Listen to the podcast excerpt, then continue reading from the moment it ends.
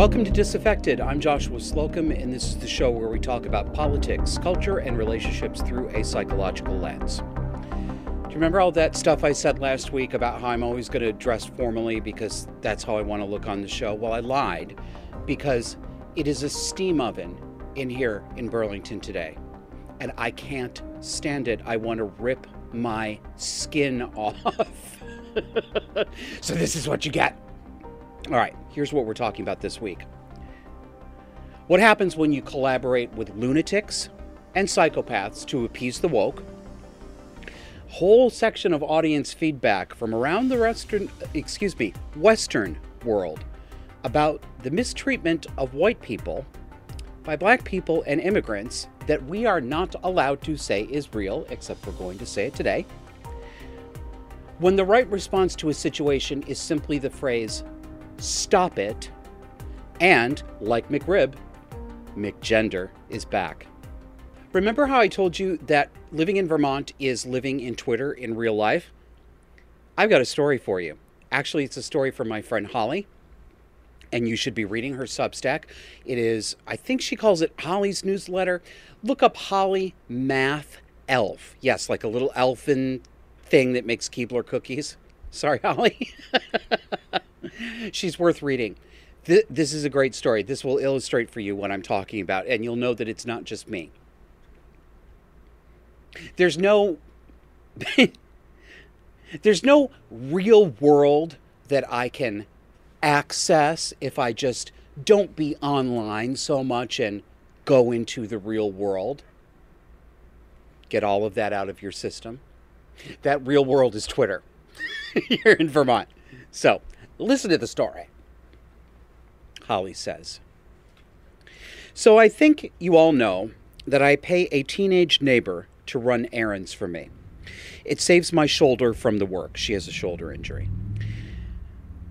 She's a competitive athlete with a great track record, and she's like a house husband. She shovels my car out, she does laundry, and runs errands.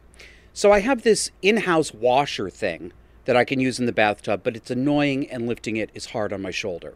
Still, if I need it, I have it in a couple of drying racks. But for a while, I've been paying her to do the laundry at her parents' house. It's great. She picks it up when she's here to get the trash or bring me my prescriptions or whatever, and brings it back to me the next day. Well, she starts college in a couple of weeks, and her family went on this extended, our last hurrah as a cohesive family unit kind of trip. She is the firstborn, and this is the start of leaving the nest for this household. So I got a replacement on Front Porch Forum. I don't know if you all have that in your area, but it's a bulletin board that is what it sounds like. the whole state is split into neighborhoods, and you can discuss local issues, sell things, find someone to do odd jobs, recommend plumbers, etc. So, just for a month, Holly gets a replacement. It's an older woman with short gray hair. So far, all of our interactions have been perfectly pleasant. She complimented my Halloween decorations and the smell of what I had cooking. I interviewed her by talking to her for 10 minutes about her grown kids who've started having their own kids and how she watches her grandson a few days a week. Everything was fine until the first laundry. You see, even though I'm not going to vote, I bought a t shirt from the Vermont Republican Party. There's a city called Brandon, Vermont. So, in a bit of clever branding, when Let's Go Brandon became a phrase, they brought out some merchandise for the Vermont GOP for this. I bought one. I needed a new long sleeve shirt, and it's funny. She noticed it in the laundry. She finished it to her credit, but she just brought the clean laundry over. And she told me she's not going to be doing anything for me ever again because I support the party of, quote, Trumpist fascists. I just stared at her, trying very hard not to laugh. Then I said, Okay, well, thank you for bringing the laundry over. Have a good day. She goes all huffy and says, You don't have anything to say for yourself? And I said, Not to you, no. Then I pointed down the stairs and said, You can see yourself out. ah. Perfect. That, my friends, was a lesson in short and sweet boundary setting. No discussion, no justification, no taking the bait. No, just no. And good day.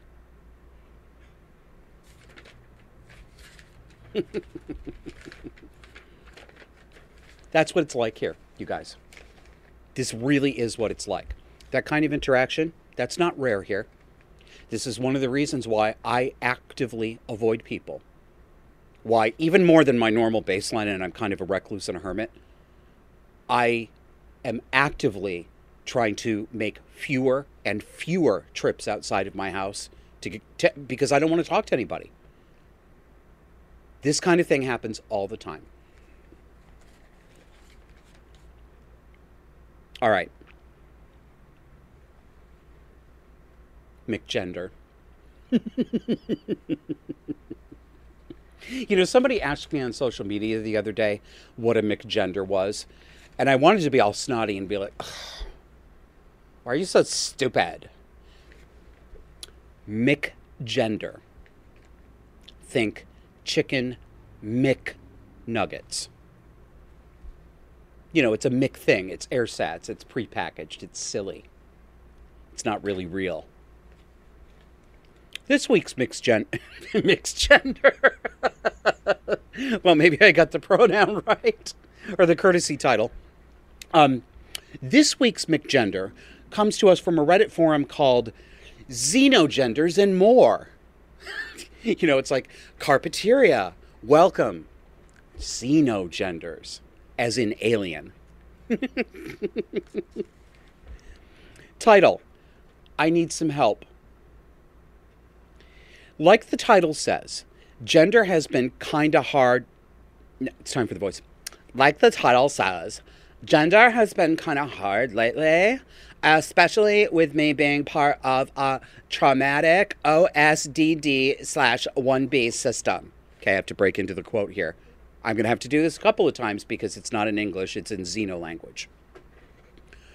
A system is their new name. These people who claim to have multiple personalities all inside one brain, they're part of a system. So they've got all sorts of acronyms for it now. I, yes, it's brand new lingo. It just came up in the past couple of years. Back to the quote. Part, so they is part of this system. Currently, I identify as a trans male, intersex, annulian person.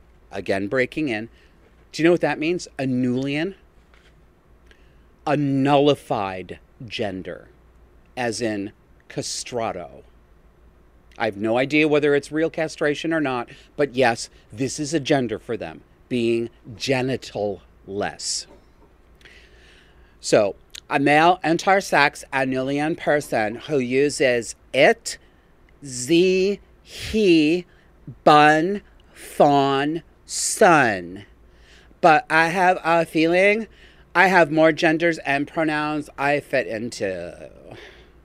I feel connected to wolves, ravens, crows, horror, blood, nature, cats, space, deities, angels, demons, and crystals. Any help would be lovely. Preferably genders more leaning toward mask, neutral energies, but I'll accept anything, to be honest. Sorry if I word anything weird. it's a little late for sorry, sweetheart. Xenogenders and more. we need to write the jingle for that. So, as I said, the system is their new word. It's it's the new word to describe what they call dissociative identity disorder or DID, which itself is the new name for multiple personality disorder, which is itself the new name for what we used to call split personality. Now, I want you to notice something. Notice that each iteration, each new name, is more euphemistic and less likely to immediately tell you what it's about. That is the progression of the euphemism treadmill. Compare this to cluster B. So today we call personality disorders which have absolutely nothing to do with this xenogender, I'm sure. Um, today we call we call them personality disorders. We uh, cluster B personality disorders. But here's the euphemism treadmill from the beginning when this started to be talked about in the Western medical and psychological literature beginning in the 19th century. We started with moral insanity, then we went to character disorders. Now we're at personality disorders. So you see, with each step, we get a little bit less raw, a little bit less clear, and a little more medical and a little more vague. That's the purpose of these euphemisms. That's why I object to them as much as I do, the big ones and the small ones. I just object to it. It's about obfuscating the truth. So, yes, um, Bun Fawn Self, you need some help, big help, because none of the things that you think about yourself are real, not a single one of them. Now, cast your mind back to the old days when comedy was legal. Remember that in those days, occasionally at least Saturday Night Live was funny. Mad TV was allowed to be on the air. We had shows like In Living Color, which were all fantastic sketch comedy shows. Mad TV and In Living Color, particularly, Saturday Night Live has been has always been hit or miss. Some seasons are better than others. Now it's of course terrible. But do you remember the old comedy sketch on Mad TV with Bob Newhart?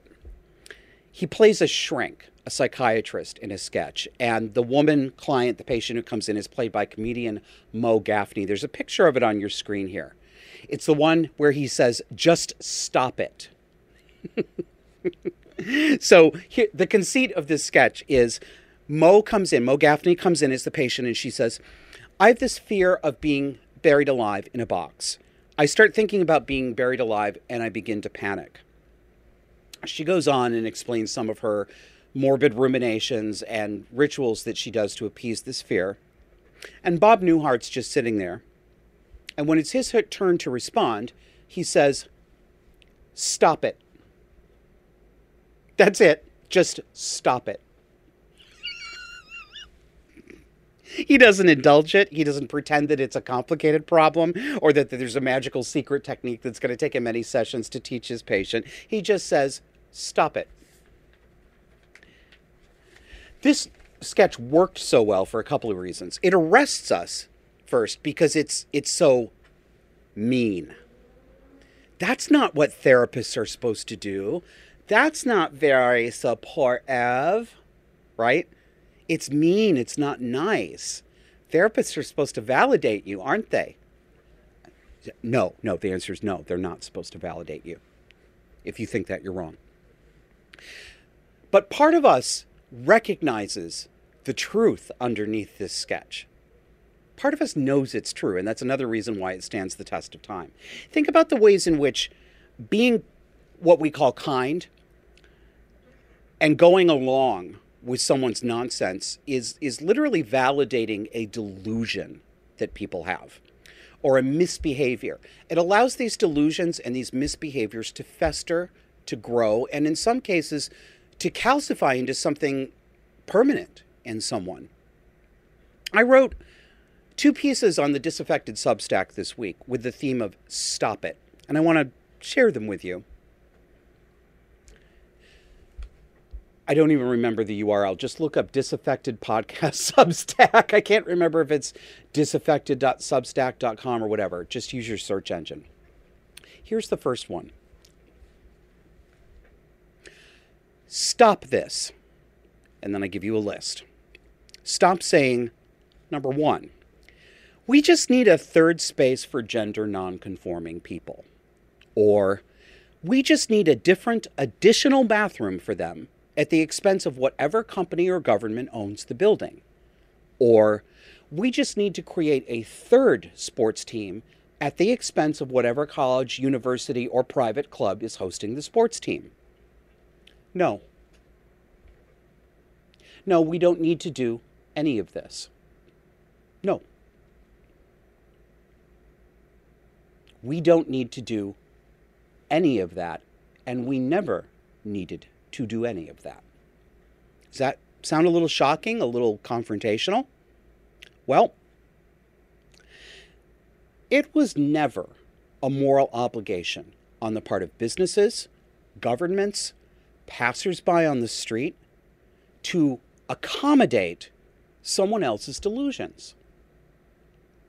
That was never part of the moral social contract. Be these delusions gender or the glass delusion, and if you don't know what that is, look it up. A malady of the idle rich between the 15th and 17th century in Europe. It's, it is exactly what it says a psychiatric delusion that the sufferer is literally made of glass and cannot move or he will break into a million pieces. Remember how I said idle rich? Compared to today, who has a lot of genders and who doesn't? Is it poor people? Or is it middle class people? Is it the comfortable? So we've never had to accommodate these delusions as, as a moral obligation. we've never had to flatter somebody saying that he was Napoleon Bonaparte or Jesus Christ himself. Yes, I meant to make that comparison. Yes, I am saying that claiming that you are the opposite sex is exactly as deranged as claiming that you are Jesus Christ. Affirmative.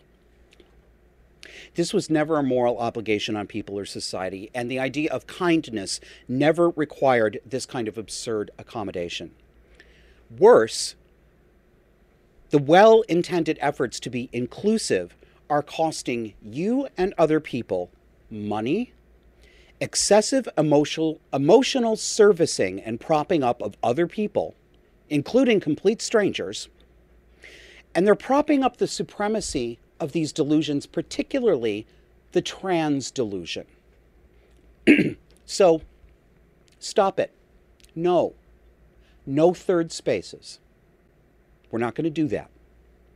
No extra teams. We're not going to do that either. Stop suggesting it. These people will not use them anyway. They don't want them. Even when they claim they want them, they're not being truthful. They are lying to you. They're lying to you when they tell you that they have safety fears. That is not true. Even if some of these people, a few of them, do have some sort of safety fear around using a bathroom, that's their problem. And it is a problem. It's not normal, it's a problem. It still does not create an obligation on us to indulge them. Even if they genuinely are fearful, we still don't have to, and we haven't broken the moral contract. The truth is that for most of these people, their goal is to compromise any and all barriers and boundaries. The goal is to take from you, to take your privacy, your modesty, your safety, or your mental equilibrium. That's the goal. In a word, domination. So stop it. Stop being kind. It isn't kindness, it's collaboration. And I got one more. And to be fair, this is me telling myself, stop it. this one might actually be a little useful to you if you have a phobia. 10 years ago, I pulled over after crossing the Tappan Zee Bridge and took a Klonopin and cried for 20 minutes until the drug started working. If you don't know why, take a minute right now and look up an image of the Tappan Zee Bridge, whether it's the old Tappan Zee that was destroyed or the new one that's been put in its place. Take a look. Maybe you looked and you still don't get why crossing that bridge would put me into a state of hysteria. And if so, that's a good thing. I'm glad that this doesn't afflict you. But some of you know what a strong fear of heights really feels like. By the time I was almost across that nightmarish three mile, see through to the water far below bridge. I could only see in tunnel vision, and I almost passed out from fear. It was one of the worst times I've ever had with my phobia of heights. And that, that fear of heights has worsened with age. What I could manage at 27 became pretty much undoable by 35. I've missed flights because the only way onto the airport concourse was an open staircase suspended multiple stories in the air with no walls on either side, only to open onto a platform surrounded by barriers that are made of glass so that you can see all three or four stories down and feel like you've got nothing separating you from a, a fall into the abyss. Architects are sadists. Or at the very least, they're completely unbothered by the fact that some people are terrified to walk around very high, narrow little corridors over suspended platforms as if we were professional tightrope artists. I find the following things impossible. Taking escalators that don't have any walls on either side. You know, the, the open air kind that's suspended multiple stories and it just goes up there, there's no wall or anything.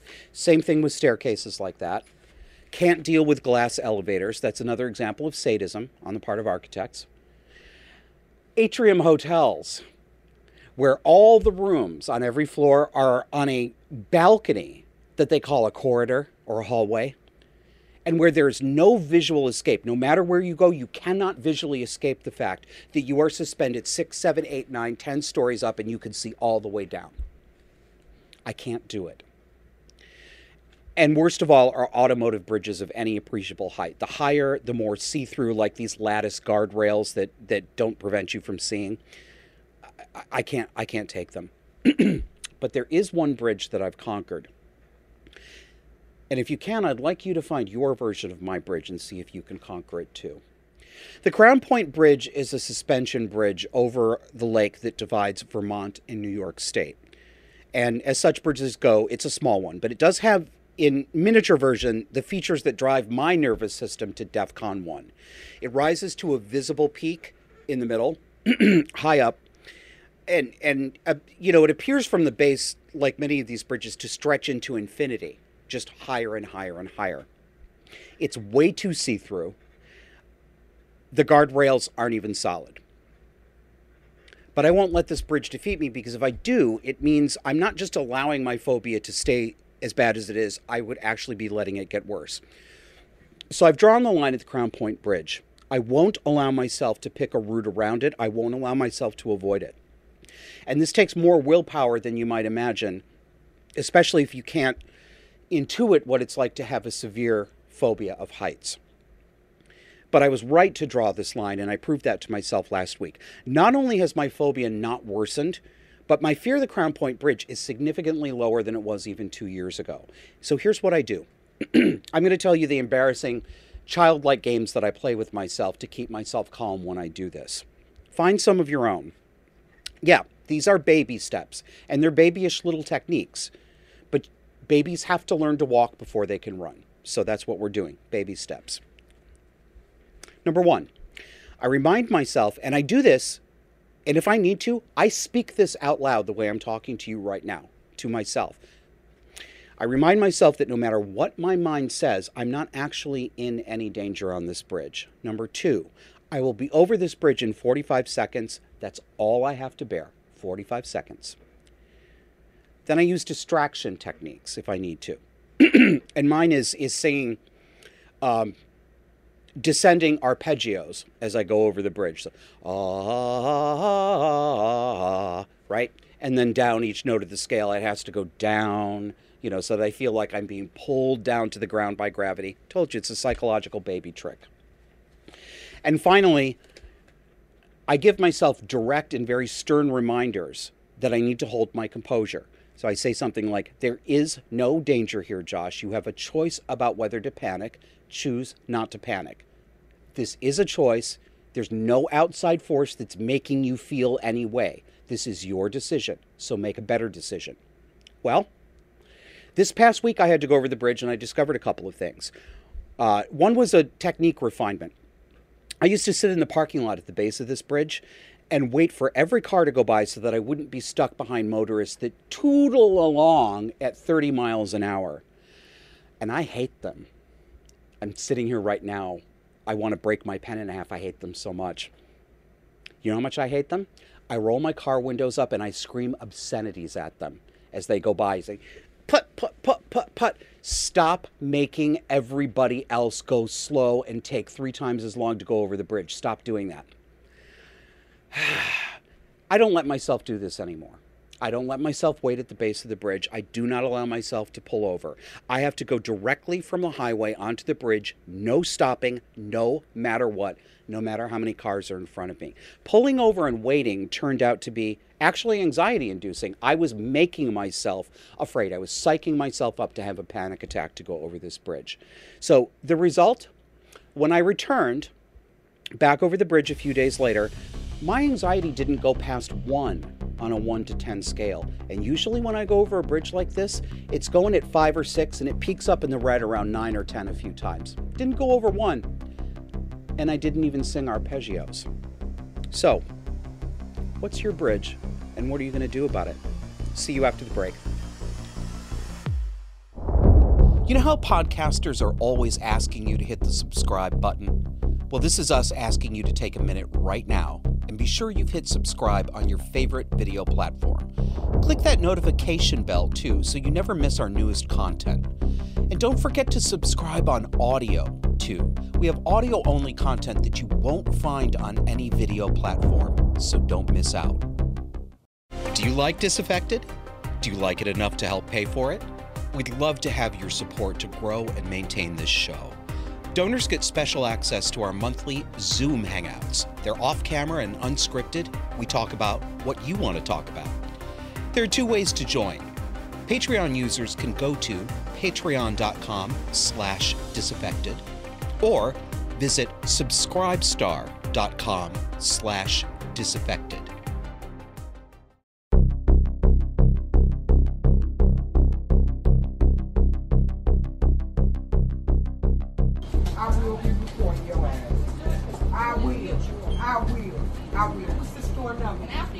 Your Two ridiculous four- Just give me my change, bitch. I ain't got time for this. I ain't got time for it. I ain't got time. Honey, I done had better, better people. Got Yes, better ma'am. jobs. I'm in River. Have a nice day. Bitch, throw my money. Throw my money, honey. Hand me my goddamn money in my hand. I didn't throw it to you. Hand me my money. Hand me my money in my hand, bitch. You don't throw no money at me. Hand me my money. I didn't throw it at you. Don't throw it at me. Nothing rude to me. I'm Don't throw it at me. anything more Don't throw it at me, bitch. Y'all have your Get job. out. Have a lovely Fuck day. you, hoe. Fuck you. Oh, that's assault. Good luck for Okay, so for those of you just listening, that was an interaction between a cashier and a woman. And the the customer, the woman, was harassing the cashier. And did you notice that she, the customer complaining, she is the one who threw the money at the cashier. Did you see that? She raised her hand to strike her. Did you notice that? And then she threw the cash at the cashier and immediately started saying, Hand me my goddamn money. Hand me my money, bitch. You gonna hand me my money. Why are you doing this to me? it's my mother. It's it's slapping her child, shaking her child while she says, "Why are you doing this to me?" This is a good example of projective identification, which I've mentioned before and will mention again. That is a fancy way of saying you engineer a conflict with another person so that you can take the monstrous feelings inside of you, the nasty feelings, the the anger, you project it onto the other person. It can't be inside you, it has to be that it's her.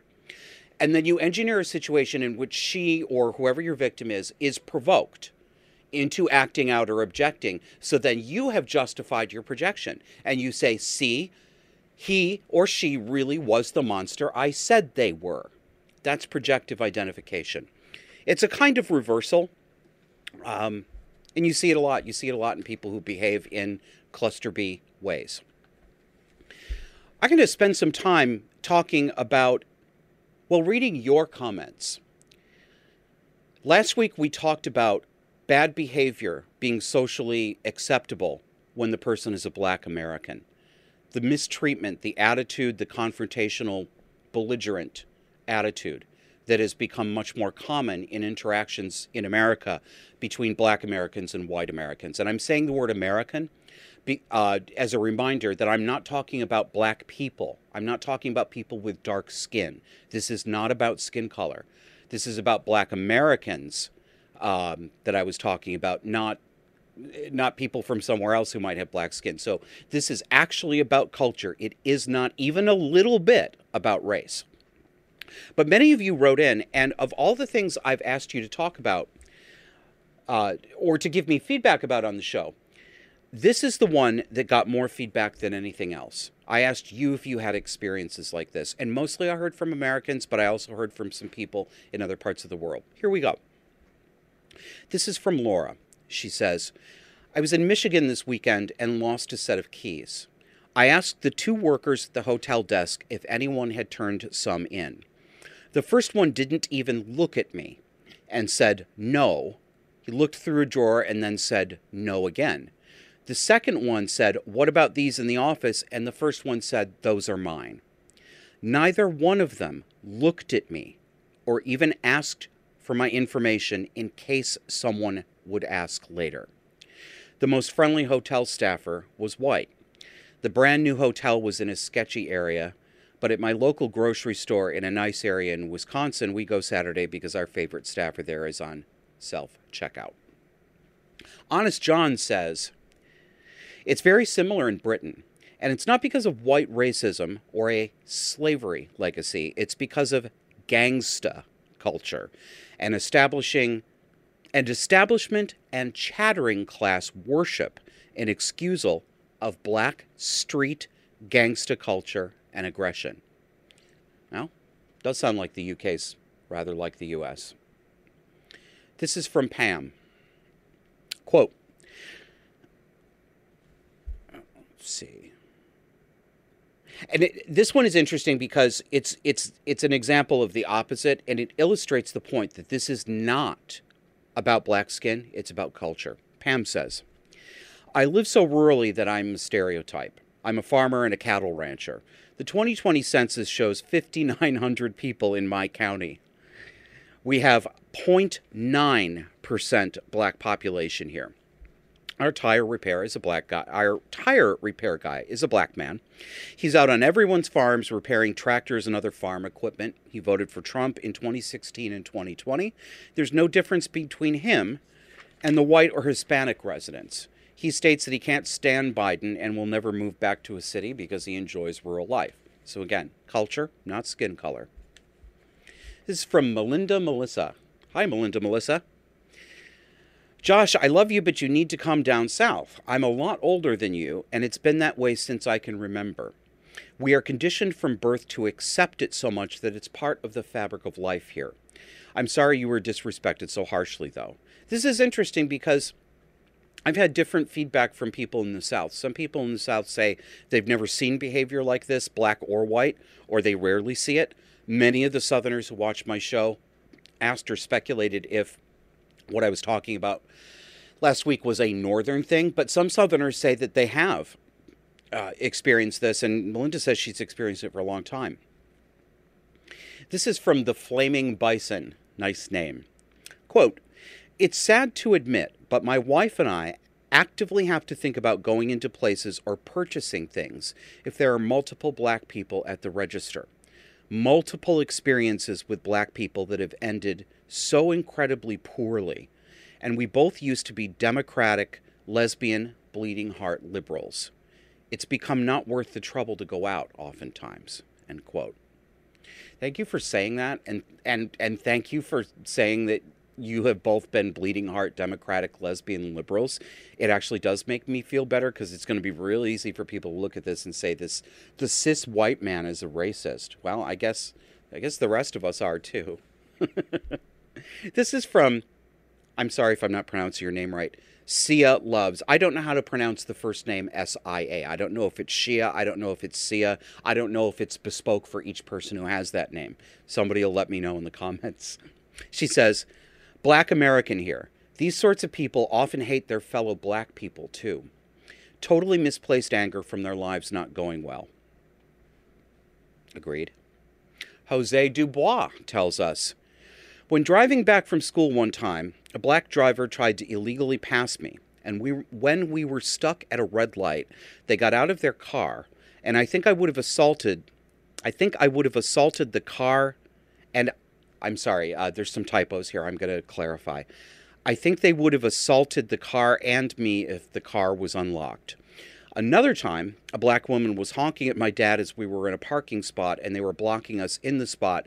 So they wanted us to leave but would give us no way to get out and just honked. incessantly. Brenda Darling writes I hope you never have the pleasure of meeting the poor marginalized gypsies or travelers in the UK. Oh, I love this. You know, I don't know anything except the bits and pieces that I read in media stories, usually in The Guardian, about the people that were not allowed to call gypsies and that then we were required to call the Roma, and increasingly now are culturally required to call travelers. Isn't that cute? Notice that? Remember, I was talking about the euphemism treadmill, how each iteration of the euphemism gets less and less tied to the original concept because the point is to, to take your mind away from it to make you forget what you know. This is, go, you know, gypsy, Roma, traveler. They're just traveling, they travel. This interests me because I have suspected, and again, I don't know if it's true just because one person said it, but I've suspected that all of the carping that I see in places like The Guardian about the oppressed Roma uh, that, that we're not allowed to call gypsies and, and how, how terrible and bad everybody is to them is exaggerated, and that there probably is a culture among these people of um, sleight of hand, shall we say. So, doesn't surprise me. This is from Melanie W. Josh, I could write pages of stories for you, giving you info like what was covered in the first half of your show. I'm from Savannah, Georgia, and it's always been bad here since the 70s when I was a kid. So I imagine how it is now name calling, social abuse, belittling, over the top, reflexive, emotional behavior. It all goes completely unchecked in recent years. All the people running city government look the same as do all the people at the Social Security Office, the Tax Office, the Post Office, Public Utilities, the Department of Motor Vehicles, and they are all absolutely giddy to treat us pale faces like gum off the bottom of their shoe. Not to mention the lies and revision, revisionist history they are telling tourists and northern transplants about our beautiful city. I understand completely about Southern history, but believe me, there is really a lot of nuance and unexpected events that really could bring people together if the accounts were told properly. But they aren't. They are telling wild exaggerations and demonizations and then making everyone white the target for revenge. It's a sick social contagion. We got more kids. From Envision XY. I am envisioning it. In Germany, it's the same with Turkish and Arab Muslims, Muslim men, second or third generation in particular. The left is completely blind uh, to the Muslim aspect, and it makes things worse, especially for women and homosexual men and women who live in those communities.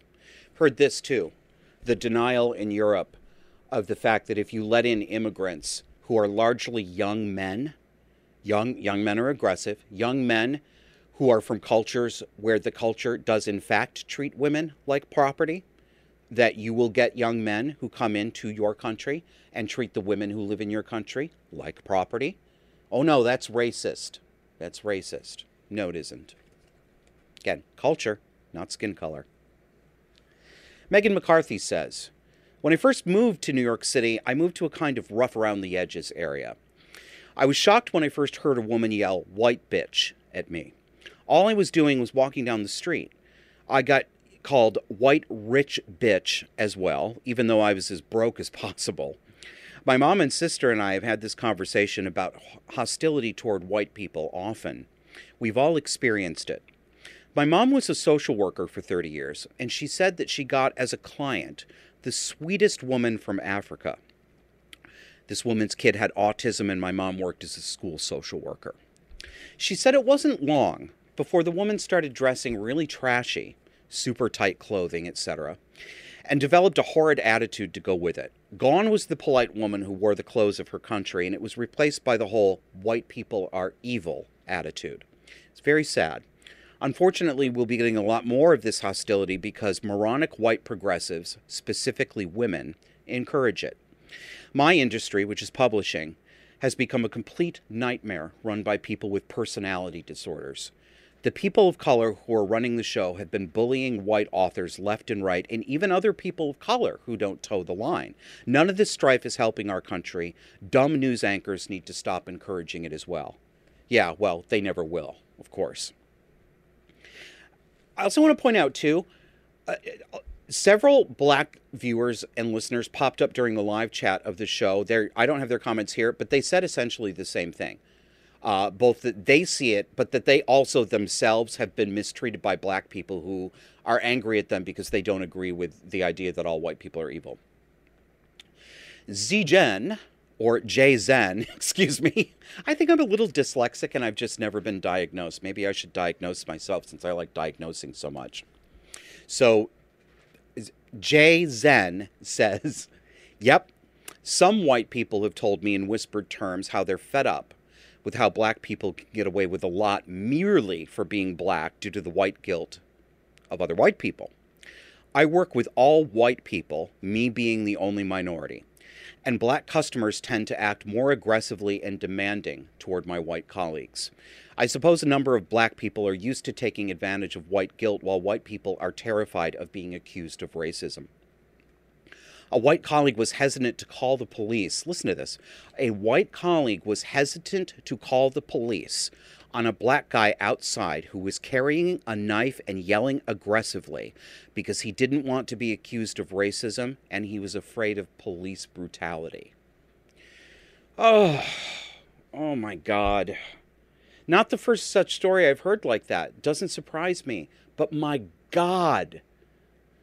Do you need a better example of how we've been trained to ign- not just our intuition and our instincts, but the basic, obvious things that uh, they're so basic I can't even explain them? Like when somebody has a knife and they're waving it around and they're yelling aggressively, that, that you recognize that's a danger.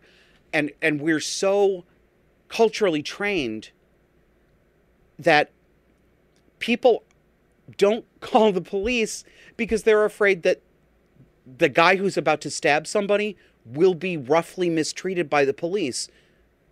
So they're okay with allowing him to continue and probably stab somebody. Uh, it's so frustrating. A couple more here. This one comes from BB Gun.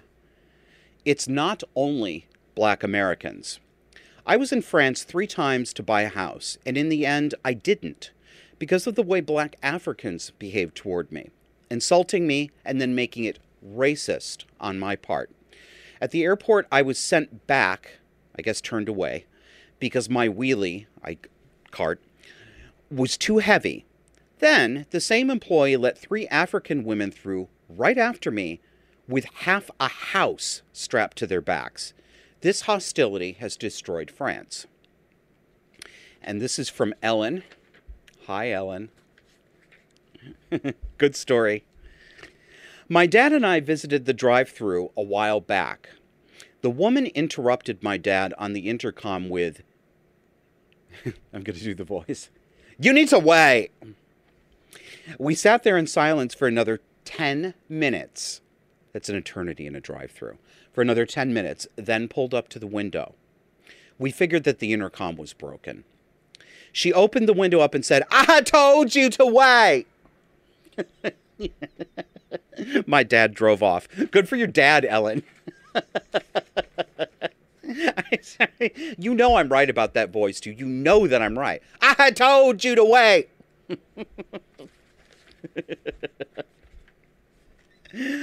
uh, okay, coming up to the close of this segment, I want to plug a podcast that I just came across, and I came across it because the podcaster emailed me. Thank you. He goes by Arcadia Strauss. Arcadia Strauss on YouTube. I haven't listened to a lot of what he said yet, so I can't give you a whole overview, but he appears to be anti woke. Um, so he's speaking my language and he d- he did a two part episode that I've listened to some of it, and I suggest you do too. If you are looking for content podcasts that are fighting this wokeness, he reviewed eighty of them that he's found on YouTube. Uh, some of them I know, but the vast majority I'd never heard of. So there's going to be a lot of content to dig into. The episode that you want to pay attention to with him is from July 1st, 2022. Uh, and he, he reviewed Disaffected, and I thank you very much, Arcadia Strauss, and thank you for contacting me at the show. As we close up here, I want to ask you for your support. Would you donate to Disaffected? Will you help us grow? We'd really appreciate it. A couple of ways to do it. If you want to subscribe in some way, you can go to patreon.com slash disaffected, or you can go to subscribestar.com slash disaffected and pop your details in and you'll be on the list. We've got blog posts that go up there too, but one of the things you get as a member is the ability to come to our hangouts. We have a monthly Zoom hangout that's private, not recorded, just for donors uh, and supporters. And last week we watched the John Waters film Female Trouble. Usually we do discussions, but sometimes we do movie night. So uh, thank you very much. We will see you on the other side. You know how podcasters are always asking you to hit the subscribe button? Well, this is us asking you to take a minute right now and be sure you've hit subscribe on your favorite video platform. Click that notification bell too so you never miss our newest content. And don't forget to subscribe on audio too. We have audio only content that you won't find on any video platform, so don't miss out. Do you like Disaffected? Do you like it enough to help pay for it? We'd love to have your support to grow and maintain this show. Donors get special access to our monthly Zoom hangouts. They're off camera and unscripted. We talk about what you want to talk about. There are two ways to join. Patreon users can go to patreon.com slash disaffected or visit subscribestar.com slash disaffected.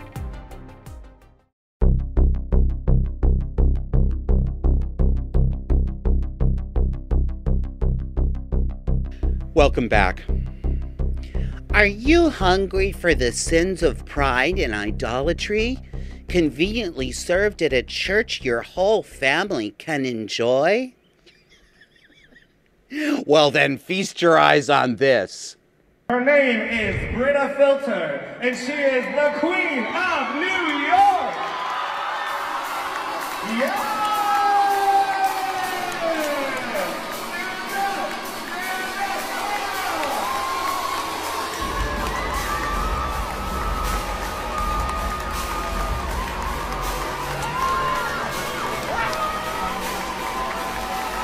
Wait for it. Look at that ass.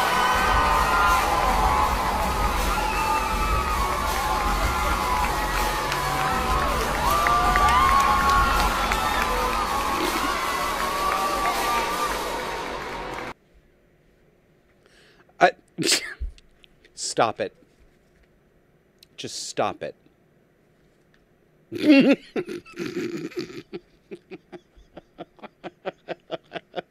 if you couldn't see that, this is a church in New York City, and I'm gonna, just going to take a guess. Um, but it's either these goddamn Unitarians or the uh, United Church of Christ, because they're all completely woke. It's a church in New York City, and the camera looks. Sorry, I wish I had my friend Tasha here. I always forget what the parts of the church are. I know there's like a nave and a chancel and a choir, and, and I don't know what any of that is. I always forget. So the camera looks back up the aisle between the pews, and this this queen comes marching in, swinging his hips back and forth, full drag. Uh, you know, treating treating the aisle as a catwalk, you know, as a modeling catwalk, and then gets up. Listen to me. Gets up near the altar. I was going to say gets up on the stage because the altar has become a stage, has it not? And then launches into a routine, and the clip stops. Did, did you see this crowd? Did you did you look at all these these people in church? All these liberals. First of all, did you notice how badly dressed they were? I'm looking at them again right now. Maybe it's turn around. Well, I mean, look at this guy introducing his, his rainbow shirt and his sloppy appearance. Nobody's dressed for church. They're all dressed for me. And look at all the masks. Did you see the masks? woo, woo, woo. now, I'm not a churchgoer, as you know. isn't church supposed to be about glorifying God, not the self? I think I'm right about that. Where's the glorification of God or the divine, the holy? Or, if you prefer, that which binds us all together as humans, that we come together once a week and try to share in with each other? I don't see any of it. I see pride and idolatry. I think that's idolatry. I think that's what's going on in these churches. I think that they are making themselves God. It's worship of the self, it's narcissism. You know, Jordan Peterson asks Do you remember that pride is supposed to be a sin? Boy, people got angry when he asked that. Boy, did they get angry. Especially gay people. Yeah, pride is supposed to be a sin. Maybe we have a word for the state of mind where a person is appropriately aware of his or her talents and accomplishments and takes reasonable, proportionate pleasure in having done them. I don't know what the best word is for that, but I don't think pride is exactly the right word. Pride has been turned into a different word over the past 40 years, largely because of the gay pride movement. And while I understand its roots, I think, and I don't think anybody necessarily could have known this at the beginning, but I think it was a mistake. I think that word and the concept itself was a mistake. Because it isn't pride that's being celebrated, it is, in fact, narcissism, excessive pride. More on drag queens. I have a Facebook friend named Chris Waits. He's very funny and he's a really good writer. And I'm going to read a post of his, and I, I feel bad calling it a post because Chris doesn't make Facebook posts. Chris writes essays and comic bits. He's a comic and he's an essayist. He's not a Facebook poster. So here's what he wrote recently. Quote I don't care how clean a drag queen's act is. It's not appropriate for children. The reason I say this is because the, dr- the drag queen does his act in a nightclub. Unless his character is literally Sally the Clown and he's a full clown with clown makeup and a beard, but dressed as a woman, and the entire joke is look how silly this obviously male clown who is dressed as a woman is. Their act, if it's not that, is a nightclub act for adults. You guys know me. I wouldn't call myself an especially dirty comic. I have some dick jokes, but not a lot. Do more, Chris. I just like to throw them in occasionally for shock value, like a rapscallion, as if to say, oh, yes, I went there, winky face. but I could easily remove them and take out the swear words and have a clean set. You know, you know who I wouldn't want performing in front of kids? Me. My comedy is meant for adults. Even if you removed all the rated R content, it's still written with the assumption that you are a grown up. My comedy would still be labeled Adult Situations. Good band name. I was watching a clean comics special in front of my daughter when she was eight, thinking, he's clean, shouldn't be a big deal. And his first joke was, quote, so I'm out on a date with this lady and she's crazy. You guys know what it's like. And don't get me wrong, ladies, I hear your stories about crazy men. We will get to them later. Did I do the voice right, Chris? I think I did. and within within moments I felt uncomfortable watching it in front of my child. Strictly speaking, the comic wasn't saying anything bad. But there's no reason for an 8-year-old to listen to the peculiarities of dating. It's like when I was a kid and the 8 o'clock sitcoms came on, and I sat and watched them and laughed a couple of times. But half the episode was absolutely over my head. And at least once an episode, there was something that outright made me uncomfortable, and I didn't even know why. And sometimes grown ups kissed. Who wants to see grown ups kissing? it's not that I think drag queens are automatically degenerates or pedophiles or even automatically rated R. It's that it's an act for a nightclub. The assumption is that it's it's for grown-ups. And RuPaul's drag queen, excuse me, RuPaul's drag race is an eight o'clock show. I'm not saying anyone should be arrested for letting their children see it.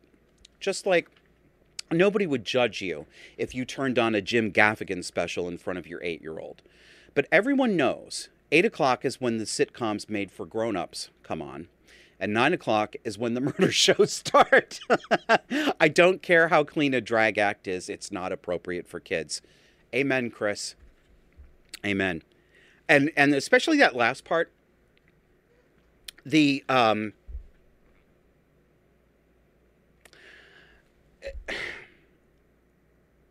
the fact that it doesn't have to be outright dirty perversion to be inappropriate for kids is is a really good point. But I when I think about when I think about the kind of drag that used to well that used to be popular and I'm going back at least 30 years here. But even though even though yes, dr- drag has always been body, it's always been risque.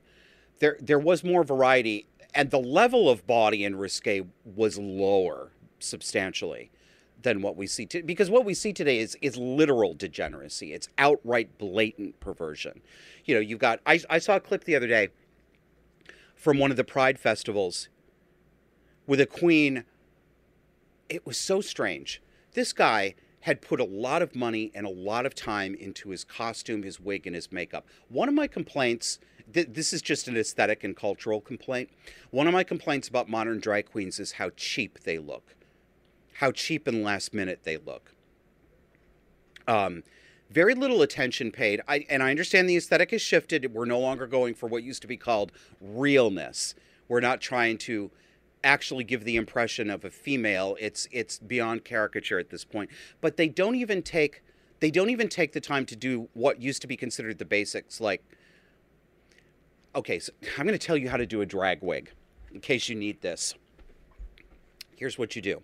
First of all, you go to um, you. Well, first of all, you live in New York City. Secondly, you live in Chelsea. Third, you go down to the village. And you go to Patty Fields. You go to Patricia Fields Boutique. I don't know if it's still there.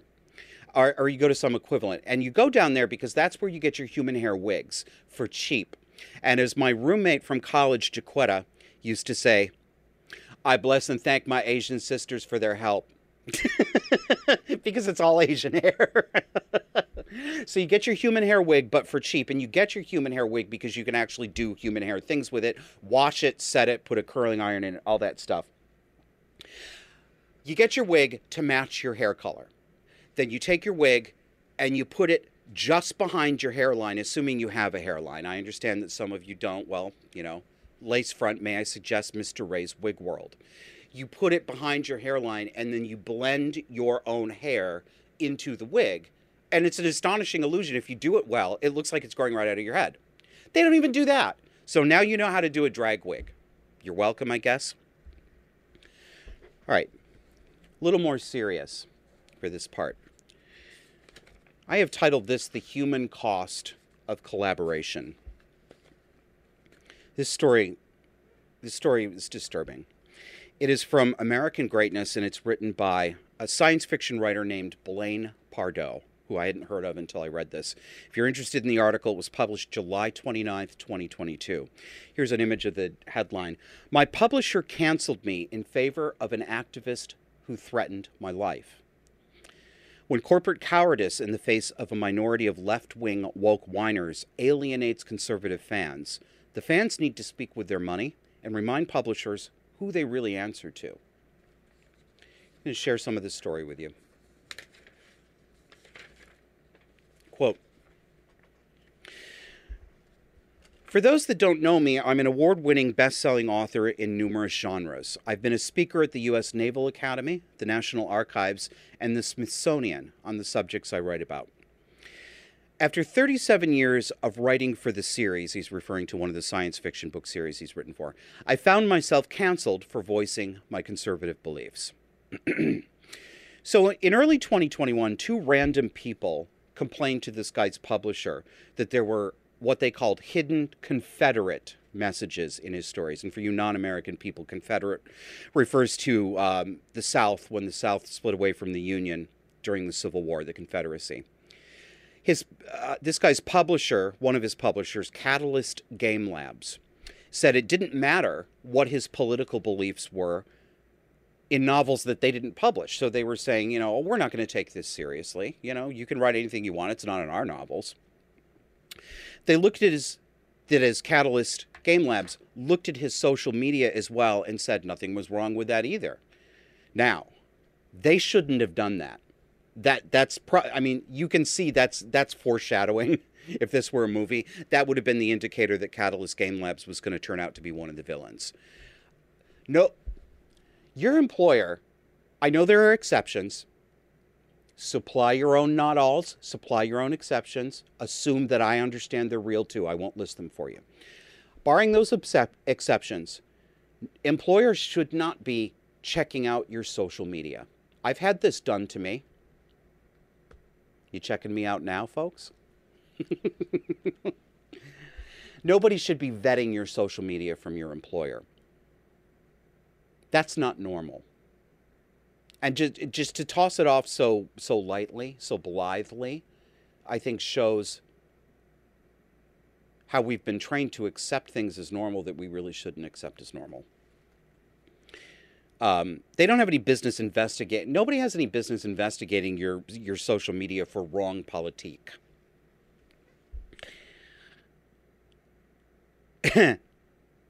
More to the story. Quote They, pu- one of his publishers, offered one of the protesters, the guy, uh, the guys protesting this guy, an opportunity to publish a short story in hopes of appeasing him. I warned the company that the man was an online stalker who had been harassing me for nearly two years. Later, law enforcement would discover that this man was using a false online persona, that of a self proclaimed lesbian nurse who was adopting two children. Catalyst Game Labs ignored my warnings. Notice the camouflage that this stalker uses. Wonder why? What's he got going for him? He's a lady, first of all. That's step one. I'm a lady, so I'm not a threat. Deliberate. Step two, I'm a lesbian. Even less of a threat. I'm a lady lesbian. You see why they do this, right? Then I'm a nurse. I'm a lady, I'm a lesbian, and I'm a nurse. Even less threatening. I hope this is as obvious to everyone listening as it is to me. And the kicker? And I'm an adoptive mother. yeah, so was Joan Crawford. So is Madonna. Lady lesbian nurse mommy. Oh, I bet she's really nice. Back to the story. What? No, not back to the story. you never appease these people. Never. Never appease these people. Not even a little bit. Not even linguistically. That that is always a mistake. They will never be satisfied. What you think you're offering as you think, you know what, I'll give up a little bit. I don't think they they have a legitimate complaint, but I'll let them think that I think they do and I'll give them a little space because then they'll be satisfied and go away. If you believe this, you are thinking like a normal range person with a normal personality structure and a normal stable mood. You are not dealing with people who are normal like you. You are dealing with severely psychiatrically disturbed people. You're dealing with people today who 50 years ago, many of these people would have been in Bellevue Hospital. Yes, I'm not being I'm not making a funny. I'm saying that seriously because it's true. Many of these people would have been psychiatrically institutionalized correctly in another era. You're not dealing with normal people. Don't appease them. Quote In March 2021, my first conservative political thriller, Blue Dawn, was announced with a different publisher, Defiance Press. My stalker contacted a fellow writer with the following directed at me quote, I want to fucking shoot him in the fucking crotch for this shit, and I want him to die in a fire.